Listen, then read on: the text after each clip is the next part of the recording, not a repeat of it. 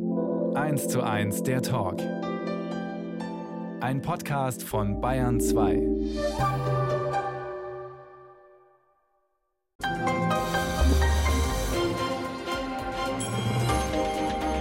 Bayern 2 1 zu 1. Der Talk mit Achim Bogdan. Grüß Gott, herzlich willkommen und Frage an meinen Gast. Können Sie eigentlich den ersten Satz Ihres aktuellen Romans auswendig, Frau Schoch? Natürlich. Es ist ganz einfach. Ich verlasse dich. Sehr prägnant, kurz und zieht einen rein ins Buch. Eine Stunde, zwei Menschen im Gespräch auf Bayern 2.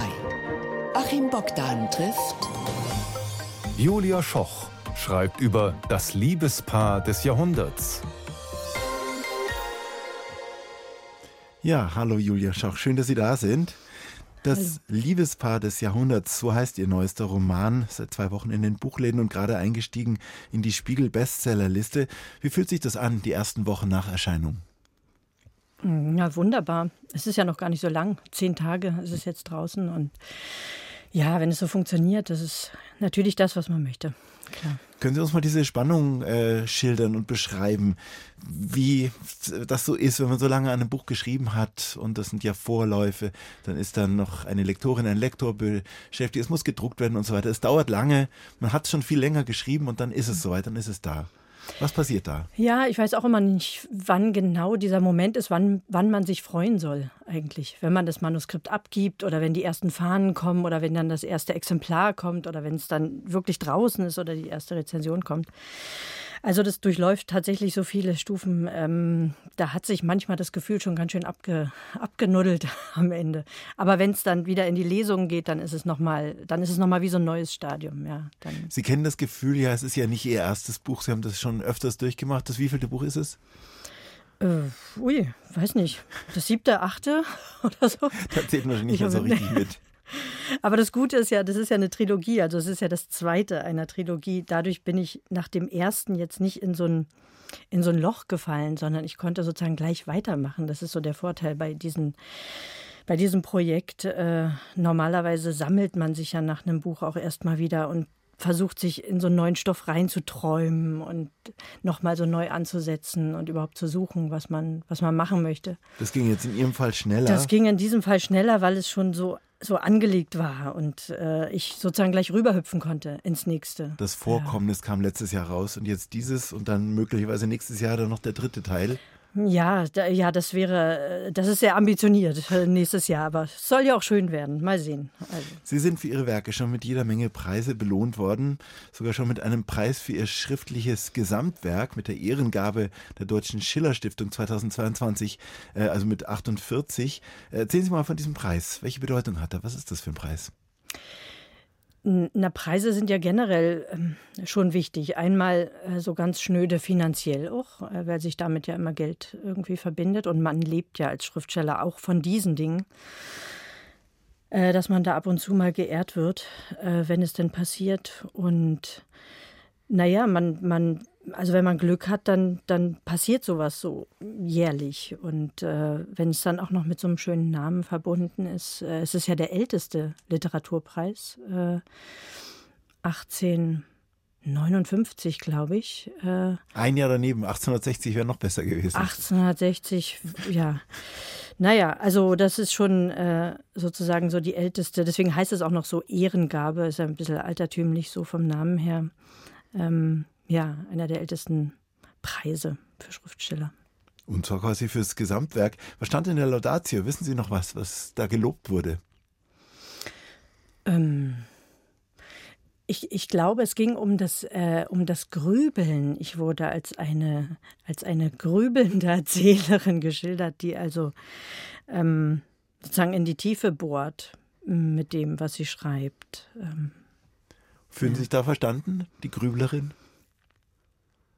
Äh, ja, das ist sicher ein Aspekt, vielleicht nicht der Hauptaspekt. Ähm, es ist ja auch eine große Lust. Also es ist natürlich ein Grübeln, was einen erstmal antreibt, was mich auch antreibt. Äh, ähm, also für mich ist Schreiben, dadurch, dass es ja auch alleine, es findet ja immer alleine statt, natürlich hat es auch was mit, mit, mit logischerweise mit Gedankenarbeit, mit Grübeln zu tun. Ähm, aber an diesem Text, für den ich das ja auch bekommen habe, also das Vorkommnis, das, der erste Band der Trilogie, da, da hatte das tatsächlich was Grübelndes, weil es sozusagen über das Innere dieser Figur auch ging. Also diese, diese Ich-Erzählerin, die versucht ja in alle, in alle Bereiche so auszuloten, was da mit ihr passiert. Die ist ja sehr verwirrt davon, dass plötzlich eine, eine Halbschwester, die nie vorher da war, auftaucht. Und so geht das Buch los. So geht also, das Buch los, dass genau. da quasi eine Schriftstellerin äh, bei einer, nach einer Lesung da sitzt in einem Kulturhaus.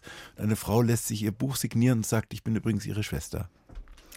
Genau, wir haben übrigens wir haben denselben, denselben Vater. Vater. sagt sie, genau. Und dann wird damit sozusagen was losgetreten und es geht gar nicht so sehr um die Familiengeschichte, sondern darum, was, was das eigentlich mit einem macht. Und die Geschichte ist ja sehr schnell erzählt, also wie Kinder, wie Kinder entstehen, ist ja klar, das, äh, darum geht es gar nicht sondern was das in der Folge sozusagen auslöst in, in der Familie. Auch, dass sich so bestimmte Konstellationen, auf denen man sich immer, in denen man sich eingerichtet hat, ganz gut, äh, dass die plötzlich nicht mehr stimmen und man dann alles Mögliche überprüfen will und äh, auch überhaupt die Vergangenheit sehr fragwürdig wird. Und zwar nicht nur in diesem Punkt, nicht nur in Bezug auf die äh, familiäre Konstellation, sondern auch auf alles mögliche andere. Also weil man denkt, und ich glaube, das geht nicht nur mir so, wenn man da falsch gelegen hat in dieser Hinsicht, dann muss das bestimmt in dieser und jener und anderer Hinsicht auch noch falsch gewesen sein. Also vielleicht stimmte sehr, sehr vieles nicht an dem Bild, was man von der eigenen Vergangenheit hat. Und darum geht es eigentlich. Was war da noch?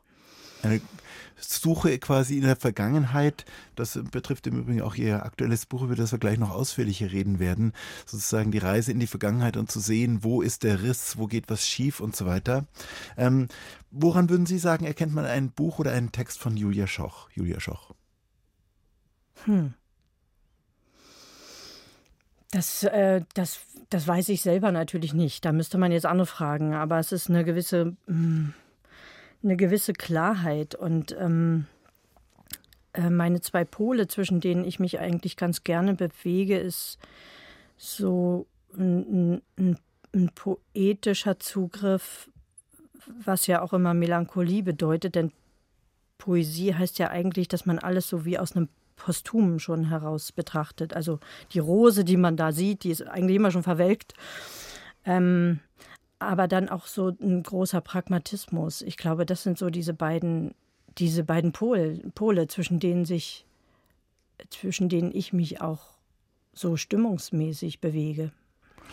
Sie haben gerade Ihren neuen Roman veröffentlicht, Das Liebespaar des Jahrhunderts, ein Buch über die Liebe zwischen einem Mann und einer Frau, die möglicherweise bald endet. Es geht ja los, Sie haben es gesagt, mit dem Satz, im Grunde genommen, oder im Grunde ist es ganz einfach, ich verlasse dich.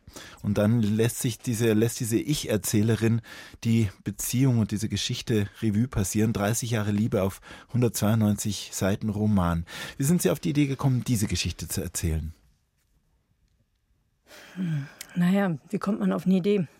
Ähm, diese ganze Trilogie ist ja im Grunde auch äh, ein bisschen autobiografisch angelegt und ähm, im Grunde find, finden mich auch ein bisschen die Ideen. Also das ist der Stoff, den ich schon sehr lange ähm, mit mir rumtrage, beziehungsweise in meinen Notizbüchern hatte ich immer von verschiedenen Frauen, war von verschiedenen Frauen die Rede und ich wollte das eigentlich so äh, aufteilen und dann wieder zusammenfügen zu einem großen Buch. Und das war furchtbar komplex und furchtbar kompliziert. Und das hätte niemand und ich vor allen Dingen nicht gern, nicht gern geschrieben. Und das ist nicht, nicht, wäre nicht gut gelungen. Und dann habe ich das alles auseinander, wieder auseinandergenommen und habe gedacht, das muss jeweils in ein Buch und aber jeweils anders erzählt. Es sind ja, es ist immer praktisch dasselbe Leben und es sind immer so dieselben Scherben, aber diese Scherben, diese einzelnen Teile werden jeweils anders zusammengelegt, sodass in jedem Buch ein anderes Bild entsteht, aber aus denselben Elementen eigentlich. Und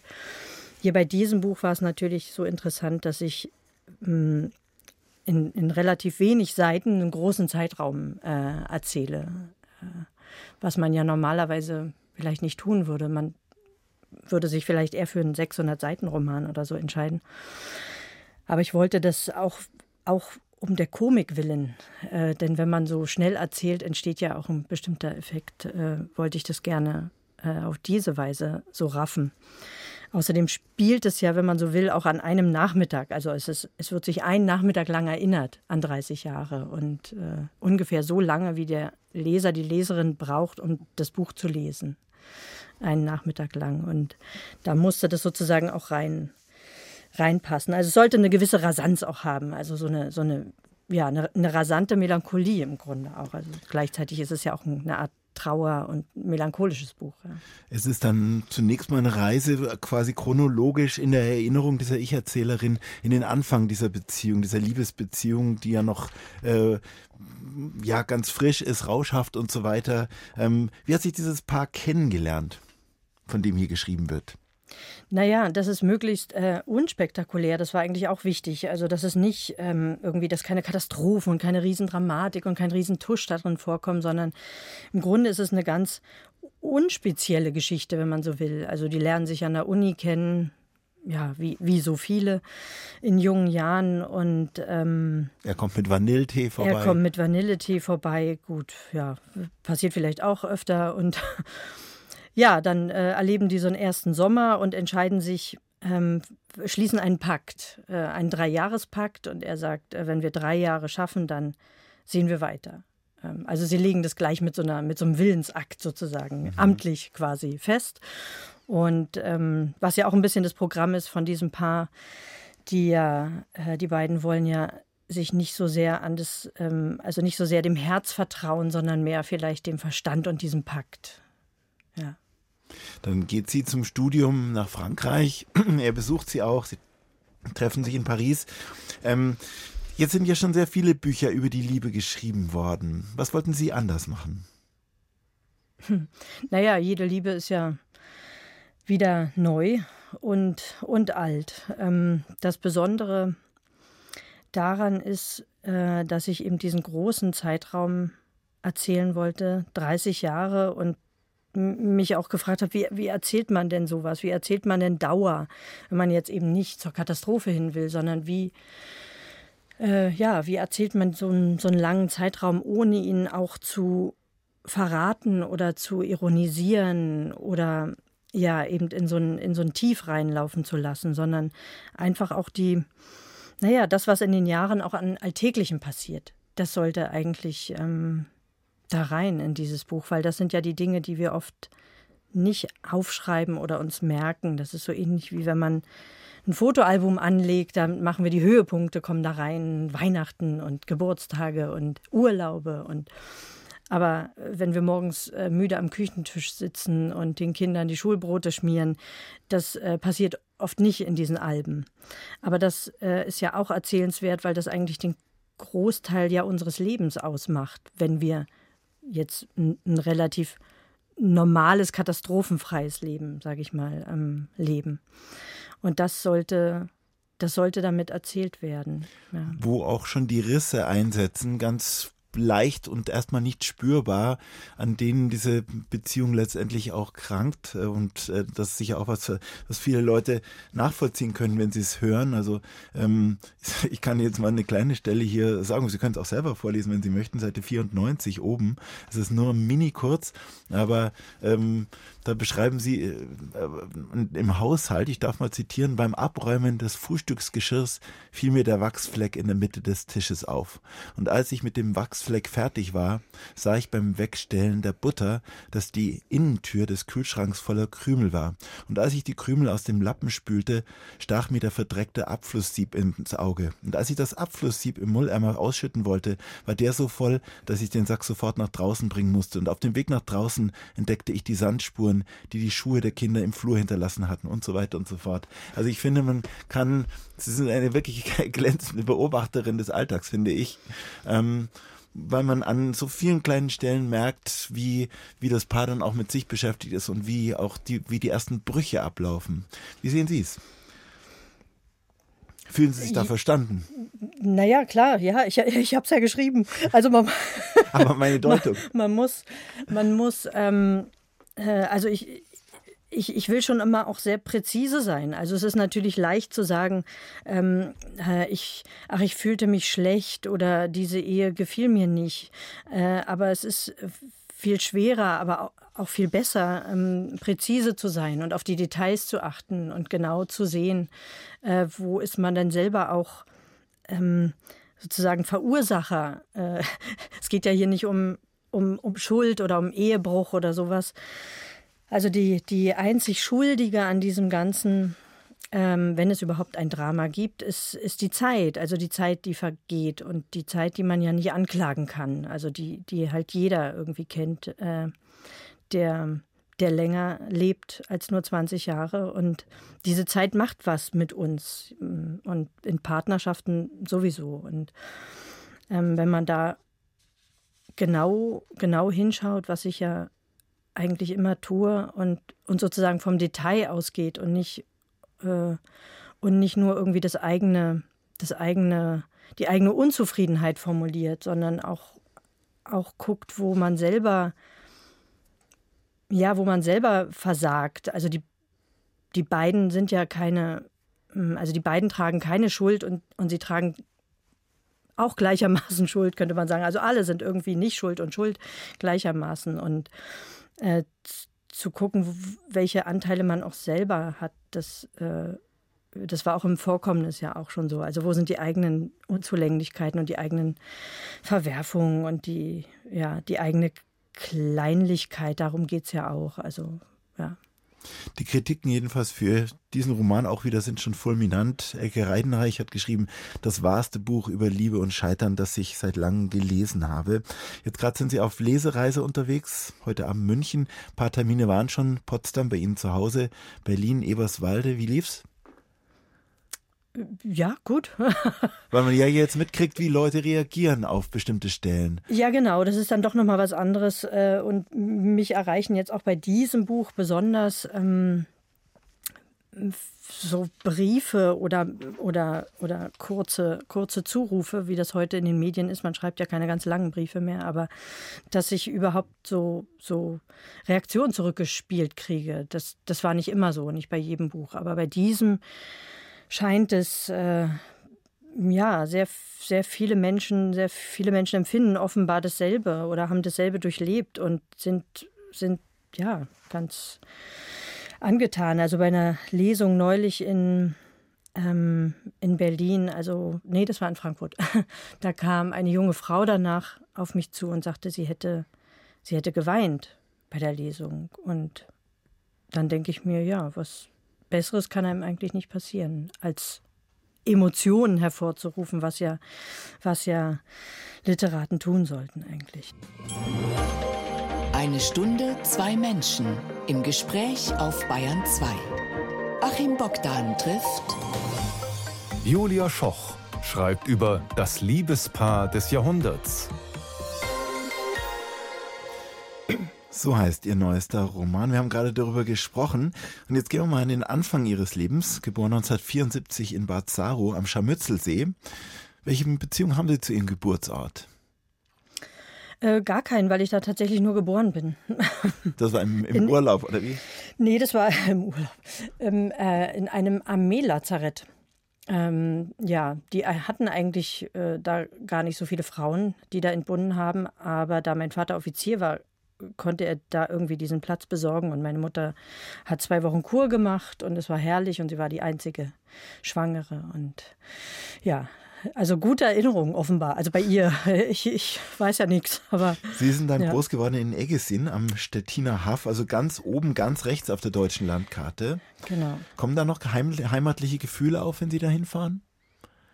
Ja, schon, weil es der Ort ist, ähm, der mich die ersten zwölf Jahre lang schon äh, ja, geprägt hat, wie man so sagt. Und ich habe ja, als ich angefangen habe zu schreiben, habe ich dann eigentlich gemerkt, wie sehr äh, der mir noch, wie der, der, wie sehr der noch in mir drinsteckt, dieser Ort, mit all diesen Bildern und der Stimmung, der Atmosphäre, die da geherrscht hat. Und das war eigentlich fast eine Überraschung, ähm, weil ich ja dachte, wir sind dann ja nach Potsdam gezogen, noch vor der Wende, also 86. Und da denkt man, ja, man lässt das hinter sich, aber es ist eine, ein starker, immer wiederkehrender Eindruck. Und jetzt im nächsten Buch wird auch das wieder eine Rolle spielen. Ähm, Ja, ich finde es immer erstaunlich, wenn Leute so ihre, ihr, ihr Leben erst im Erwachsenenalter beginnen lassen, so in Gesprächen.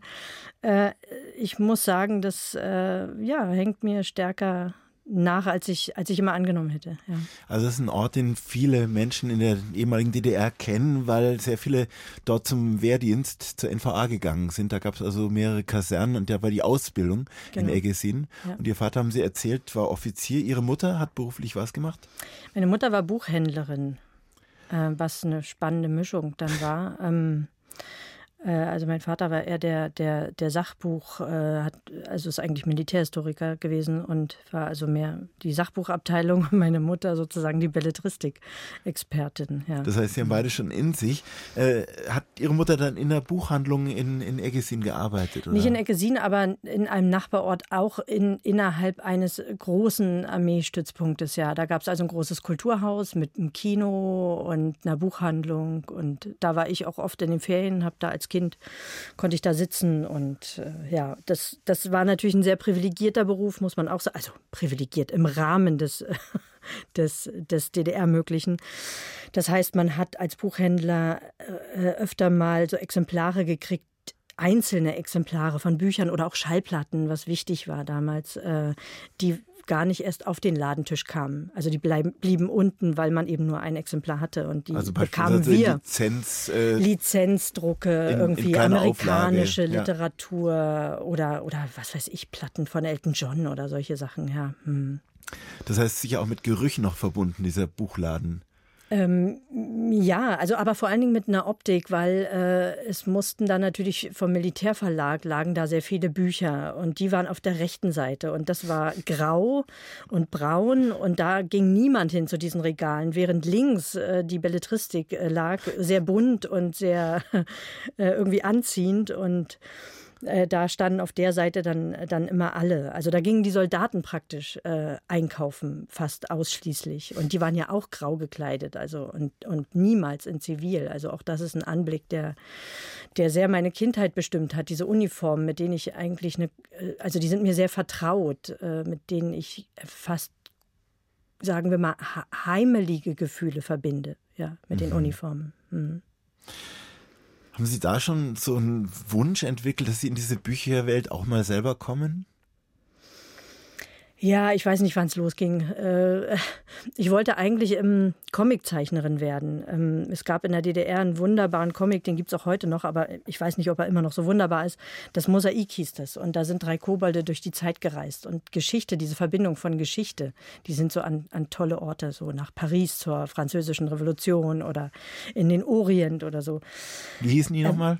Äh, das waren die Abrafaxe mhm. und das Heft heißt das Mosaik oder hieß äh, ja und es gab jeden Monat ein so ein Heft und die habe ich die habe ich äh, gesammelt und die habe ich geliebt und ich konnte diese Figuren auch ganz gut zeichnen und das wäre mein Traumberuf gewesen, bei diesem Comic ähm, mit mitzuzeichnen und die das war das war furchtbar kleine Schrift und man musste das also sehr genau lesen und das war aber immer ein großes großes Vergnügen. Ich habe die auch alle noch und also damit damit ging es so los, was im Grunde ja schon so eine Verbindung war und zur ja auch zum zum Geschichtenerzählen so und ähm, ja, dann weiß ich nicht. Also gelesen habe ich natürlich immer, das war klar, äh, weil, weil die Bücher ja auch das Einzige waren, was, was man irgendwie so zur Verfügung hatte. Und mh, mm, weil da oben in dem Ort, ich weiß nicht, ob man sich das noch vorstellen kann heute, wie abgeschnitten man da eigentlich war. Also was, wie sehr provinziell das war, auch medial. Äh, also man hat da auch kein Westfernsehen empfangen oder kein Westradio hören können. Das war in Potsdam dann nachher ganz was anderes. Aber da oben war man tatsächlich ähm, weit, weit weg von allem. Also von, von, von den Nachrichten und auch von den, was weiß ich, von den neuesten Wörtern. Wenn ich dann irgendwie zu meiner Verwandtschaft gefahren bin, die kannten immer ganz andere, andere Dinge, also Dinge und Wörter und haben anders gesprochen. Und da oben war man sehr, sehr entfernt von. Das heißt, dann waren die Bücher aber auch so eine kleine Flucht, so ein kleiner Ort, in dem man sich weggeträumt hat? Ja, ja, aber Träumen klingt so romantisch, weil die Bücher, äh, das ist mir auch erst sehr, sehr spät aufgegangen, die Bücher, die mich als Kind auch neben dem Mosaik sehr stark ähm, so, so beeinflusst haben oder, oder äh, ja, auch schockiert haben. Manchmal waren großartige Abenteuergeschichten, vor allen Dingen aus dem Zweiten Weltkrieg, äh, so von Spionen oder von, von Leuten, die da im Widerstand waren. Äh, das habe ich so mit, ja, mit neun oder zehn oder elf Jahren gelesen. Und das hat mich muss mich wahnsinnig geprägt haben. Also das war auch immer mit so einem mit so einer moralischen Verpflichtung und auch mit einer moralischen Frage an mich äh, irgendwie verbunden. So wie würdest du handeln, wenn es mal zu so einer ganz ernsten Situation äh, kommen würde, wo man sich positionieren müsste? Also ich weiß, dass das eine Frage ist, die mich schon sehr früh irgendwie beschäftigt hat, weil ich wusste insgeheim, oh Gott, ich, ich äh, bin zum Widerstand überhaupt nicht geschaffen und ich bin äh, ein kleines, schwaches Wesen und ähm, ja, damit sind auch so ganz frühe so Anforderungen und auch Ängste äh, verbunden, aber natürlich auch die Großartigkeit des Erzählens, äh, weil das waren großartige äh, e epische Bücher. Äh, ja. Mit zwölf sind Sie ja mit Ihrer Familie nach Potsdam umgezogen. Das war noch zu Zeiten der DDR. Ähm, ich kann mir vorstellen, dass das schon ein ganz schöner Bruch war, da mhm. oben von der Küste wegzugehen in die Stadt. Wie ging es Ihnen? Ja, das war eigentlich meine, meine Wende vor der Wende, wenn man so will. Äh, wie gesagt, das war 86 und plötzlich äh, also zu Hause einfach das Radio anmachen zu können und da, da kommt der Rias äh, irgendwie und äh, man, man war plötzlich so dicht dran und ähm, diese ganzen Geschichten, die dann später kamen, wie, wie war es denn im Osten? Ich glaube, das wurde ja auch sehr von den Berlinern so ein bisschen okkupiert und wir haben manchmal so ein falsches Bild und äh, eben in der Provinz war es vollkommen anders und, und wirklich abgeschnitten und dort war es, war man so fast fast schon wie ja, wie in West-Berlin so dran. Und man hat das, man hat einfach alles so mit, äh, mitbekommen. Und das war eine, ja, das war ein, ja auch ein Schockmoment. Außerdem war diese Welt da oben im, im, im Norden, in dieser Stadt, in dieser Garnisonsstadt, sehr homogen, auch so von den Eltern, also was die Elternhäuser gemacht haben oder ja, die Väter ja vor allen Dingen, nicht die Mütter, aber die Väter bei der Armee eben. Und dann plötzlich in Potsdam war das so wie eine offene Gesellschaft. Also völlig, völlig bunt, völlig, ich war in so einer Chaotenklasse, also da wurde, wurden die Füße auf die Tische gelegt äh, bei den Schülern und so. Also das war ein, das war eine Offenbarung sozusagen, dass es auch noch ähm, anderes, äh, freieres Leben, auch, auch innerhalb der DDR sozusagen freieres Leben gibt. Und ja, das hat mir wirklich die Augen geöffnet. 1 zu 1, der Talk auf Bayern 2. Achim Bogdan im Gespräch mit Julia Schoch, DDR-Meisterin im Vierer mit. Wollen Sie es uns erklären, Frau Schoch? ja, also ich war an der, an der Sportschule für, für anderthalb, zwei Jahre. Ähm, noch zu DDR-Zeiten und ich war auch nicht Ruderin, sondern ich war äh, Steuerfrau in einem Vierer. Ähm. Das heißt, Sie haben gar nicht gerudert, sondern angefeuert? Äh, und gesagt, wie die Schläge, wann die zu erfolgen genau. haben und so weiter. Ja, also man ist ja sozusagen ein bisschen so ein Ersatztrainer gewesen und hatte dann auch viel Verantwortung und ähm, ja, man war wie so ein kleiner, ein kleiner Trainer im Boot. Sie mussten auch leicht sein. Musste, ich wollte gerade sagen, genau, man musste leicht sein, man musste auf sein Gewicht achten, aber ich war sowieso klein, deswegen bin ich da sozusagen für ge gecastet worden oder die hatten mich gefunden. So, da gab es Sportscouts, die sind durch die Schulen gegangen und haben für verschiedene Sportarten ähm, ja, kleine Leute gesucht, in diesem Falle kleine. Und äh, weil ich eben aus dieser Chaotenklasse raus wollte oder meine Mutter mir das geraten hatte und die Sportschulen einen ziemlich guten Ruf hatten, mhm. ähm, von der Schule her äh, und ich ja nichts nehmen musste. Das war auch irgendwie, glaube ich, wichtig. Also meine Mutter war da ziemlich blickig. Ähm, ja, hat sie mir dazu geraten und das war auch tatsächlich ein großartiges äh, Erlebnis. Wahnsinnig anstrengend natürlich. Also der, der Leistungssport ist ja ja, also wurde da wirklich heftig betrieben, äh, weil es sollte ja immer Richtung Olympia gehen. Ne? Also mhm. es war keine, keine kleinen Ziele. Und äh, also da wurde auch, auch samstags trainiert und auch Weihnachten und so. Es gab also eigentlich gar keine freien Gar keine Sie waren die ganze Zeit Tage. auf dem Wasser und haben immer geschrien. Immer auf dem Wasser, genau. Aber dazu gehörte auch noch mehr. Also man musste ja auch die Boote, also die Boote mit, mit bauen fast. Oder also wenn da irgendwas kaputt war und so weiter, hat man das auch reparieren können. Und ja, es war auch viel, also es war oft kalt natürlich. Äh, die Havel wurde ganzjährig befahren in Potsdam. Ähm, außer wenn mal ein bisschen, wenn es zugefroren war, aber dann ist der Trainer trotzdem noch mit seinem Motorboot rausgefahren und, und hat es freigeschmolzen, sozusagen, die Areale, die frei zu schmelzen waren. Unglaublich. Und dann wurde gefahren, ja, ja. Also- Aber die Wettbewerbe bin ich, bin ich wirklich, die waren ja dann immer, die Wettkämpfe waren im Sommer, die bin ich wirklich gern gefahren, weil, weil auf so einer Regattastrecke, also mit einem Vierer oder mit einem Achter auch äh, zu fahren, das ist ein einmaliges Erlebnis, wirklich. Jetzt war Sie ja dann Meisterin geworden, sind offensichtlich Jugendmeisterin. Nachfrage noch, wieso sind Sie eigentlich nach Potsdam gezogen? Der Vater ist praktisch, äh, hat einen neuen Posten bei der Armee bekommen. Genau, ja. Meine Mutter hat auch immer sehr darauf gedrängt. Meine Eltern haben sie in Potsdam kennengelernt. Und das war ja schon zu Ostzeiten eine sehr angenehme Stadt. Äh, rein statistisch gesehen die Stadt mit der saubersten Luft, glaube ich sogar damals. Äh, und also es war, ein, bis heute ist es ein sehr angenehmer Ort. äh, Ist durch ja auch das, Ihr Wohnort. Durch das Wasser, durch das viele Grün, keine Industrie und so weiter. Genau, ja. Ja, dann kam der Mauerfall. Sie waren um die Zeit, ich denke mal so 17 ungefähr. Äh, Fünf- 15, 15, 16. eineinhalb. Ja, genau, so ja. in der Zeit Mhm, der, ja. der Wende. Wie haben Sie es empfunden? Äh, Ja, es war natürlich äh, großartig. Ich glaube, ich habe erst hinterher gemerkt, ähm, nachdem die Mauer weg war und plötzlich so viel Chaos, also schönes Chaos an der Schule war, so fast ein anarchischer Zustand für ein paar Wochen, äh, wie sehr ich vorher eigentlich unter dieser ganzen Pflicht und so weiter gelitten habe, was ja immer galt in der Schule, zumal ich ja damals schon an der EOS war, also erweiterte Oberschule, sowas wie Gymnasium, in so einer Spezialklasse für Neusprachen, also Englisch, Französisch, Russisch. Und da wurde man schon, das war also eine, eigentlich eine Kaderschmiede angeblich für Lehrer und äh, ich wollte nie Lehrer werden. Ich wollte zur Filmhochschule damals noch und habe das auch in meiner grenzenlosen Naivität damals gesagt, was nicht, nicht gut ankam, weil die wollten das halt irgendwie anders kanalisieren. Und ich glaube, äh, da ist eine Riesenlast irgendwie weggefallen. So habe ich es in Erinnerung. Ähm, ja, das waren sehr schöne, sehr schöne Zustände. Und durch die Nähe natürlich hat man das besonders spüren können. Also Potsdam eben mit direkter Grenze zu West-Berlin, wo man unmittelbar, ja, man konnte ja zu Fuß sozusagen rüberlaufen dort und äh, dann nach Wannsee und, und ins Zentrum rein. Das, dadurch war das immer so, ja, so nah und präsent auch, gleich in der, in der Nacht selbst, ja, im Grunde. Ja. Was hat es denn für Sie konkret verändert? Naja, verändert äh, hat es, dass ich äh, zum Beispiel Französisch äh, weitergemacht habe. Ich weiß nicht, was sonst die Option gewesen wäre, irgendwie nach Leipzig zu gehen und ja, keine Ahnung, Journalismus oder so zu studieren.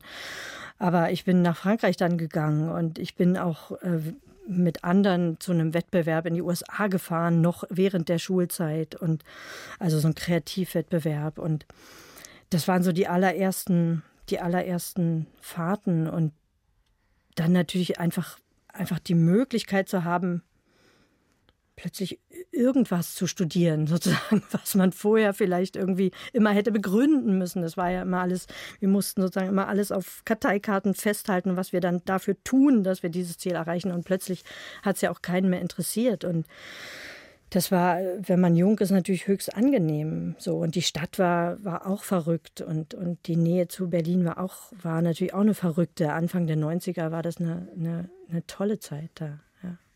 Also Sie haben Germanistik studiert und Romanistik, haben sich auch fürs Französisch interessiert. Sie haben ja gesagt, sind nach Frankreich zum Studium gegangen und haben parallel auch noch als Filmvorführerin äh, gearbeitet in, Mhm. In Potsdam im Kino.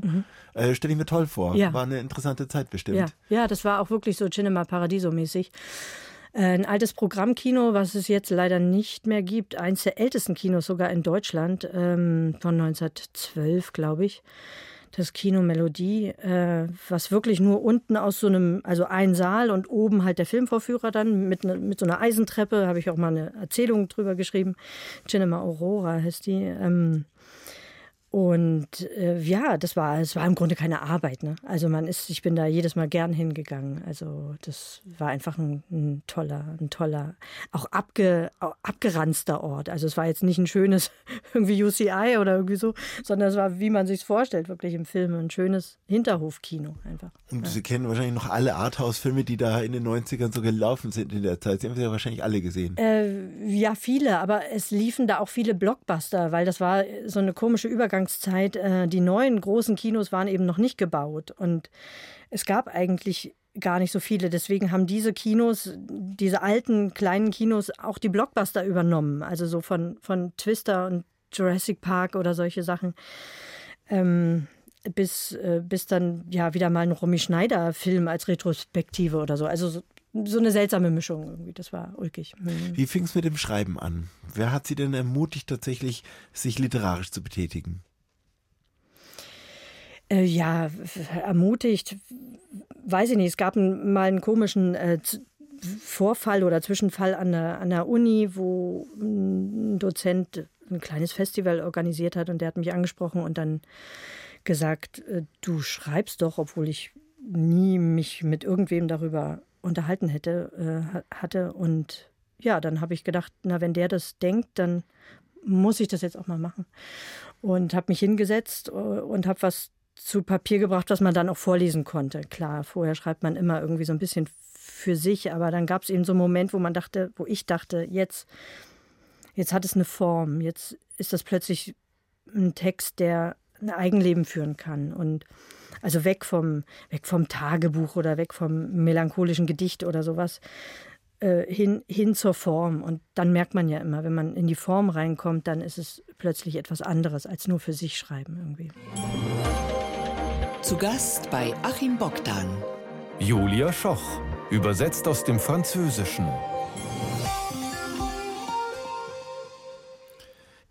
Sie übersetzen Literatur inzwischen, also Sie schreiben nicht nur selber, sondern übersetzen auch Bücher ins Deutsche.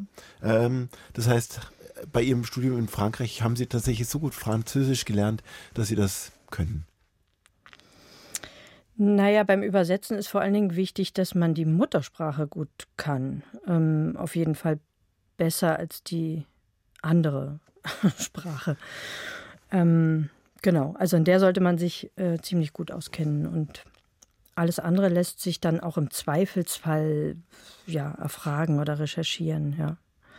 Sagen Sie mal, was Sie so übersetzt haben. Das sind ja auch bekannte Namen dabei. Ja, angefangen hat es mit Fred Vargas. Äh, damals habe ich im Aufbauverlag ein Praktikum gemacht und wusste aber, dass ich nicht im Verlag bleiben will, jedenfalls nicht auf dieser Seite des Schreibtisches. Und dann ähm, habe ich da eine Probeübersetzung gemacht, weil ich irgendwie da nichts, nichts zu tun ha hatte.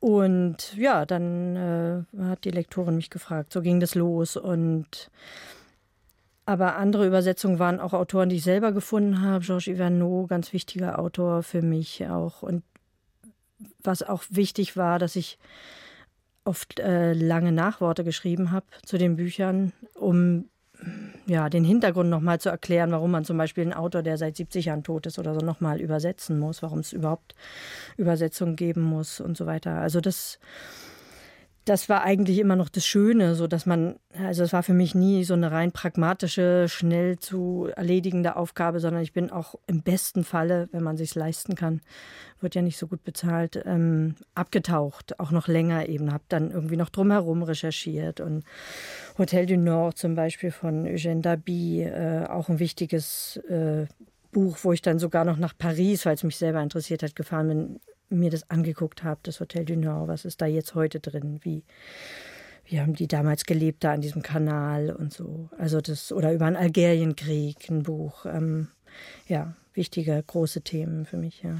Ja, und parallel lief ja schon Ihre eigene Karriere als Schriftstellerin. Gibt es denn eigentlich inzwischen schon eine Übersetzung Ihrer Werke in andere Sprachen, zum Beispiel ins Französische?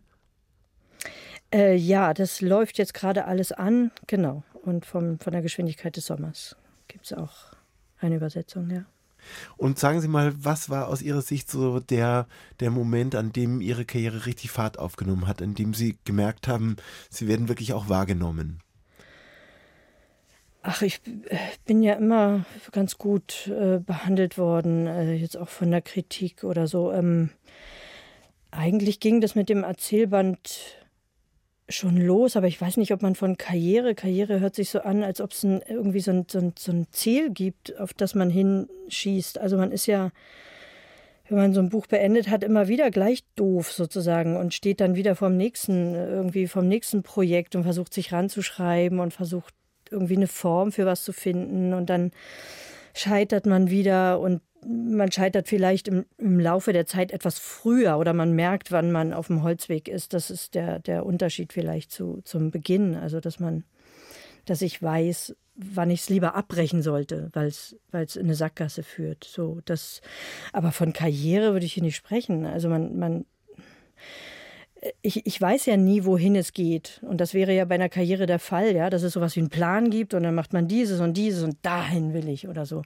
Das ist total unwegbar. Also diese ganze Schreiberei ist un undurchsichtig für mich selbst. Zum Glück, äh, denn wenn ich es wüsste, müsste ich es nicht mehr tun. Und jedes Buch ist wieder so ein, so ein, so ein Schritt, so ein Fenster, wo man denkt, was, was macht, was eröffnet mir denn das jetzt wieder in mir? Also gar nicht jetzt irgendwie außen, außen. Es geht ja nicht um diesen äußeren Erfolg. Wenn der sich dann auch noch einstellt, na Wahnsinn, umso besser irgendwie. Aber es geht doch darum zu, zu begreifen, also wie, was habe ich jetzt verstanden mit diesem nächsten Buch? Was hat es mir formal auch wieder eröffnet? Wohin kann ich dann beim nächsten vielleicht wieder? Und das ist ja jetzt hier bei diesem hm, Projekt einfach eben so schön, was ich am Anfang schon sagte, dass ich dass ich nicht ganz äh, so sozusagen wieder so wegsinke, sondern die Stimme, die Erzählstimme bleibt sich sehr ähnlich. Also dieses Ich ist sehr ähnlich. Die Reise geht weiter. Julia Schoch hat uns heute besucht. Ihr neuester Roman Das Liebespaar des Jahrhunderts ist gerade beim TTV Verlag erschienen. Vielen Dank für den Besuch. Alles Gute. Danke für die Einladung.